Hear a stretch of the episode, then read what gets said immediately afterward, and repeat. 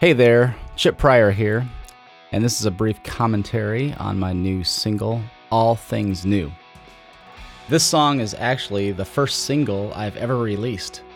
Seems like what all the youngins are doing these days. Man, I'm wondering, does anyone even make full length albums anymore? Seems like a lost art, and I realize I'm the dinosaur here. Get off my lawn, kids! Anyway, this song was written for the 10 year anniversary for my home church, Velocity Church in Richmond, Virginia. And for our 10 year birthday celebration, we took a long look at our first decade in existence.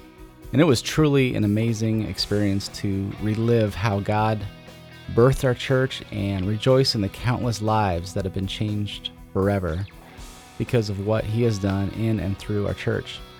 It was also a chance for us to look ahead and anticipate what God could do in and through us in the coming decade and beyond. You know, so much of our faith journeys are exactly that. It's a good practice for us to constantly remember how God has worked in our lives in the past. It reminds us that He's always faithful and He always keeps His promises. And we need to regularly anticipate how God will work in our futures as we await for Jesus to return and remake everything as it should be.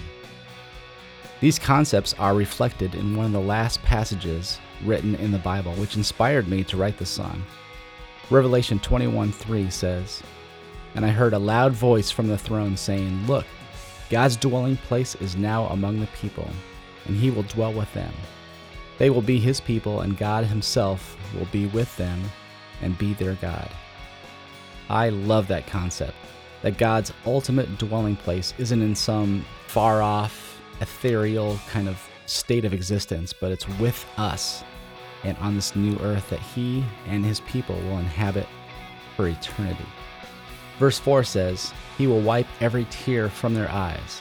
There will be no more death, or mourning, or crying, or pain, for the old order of things has passed away.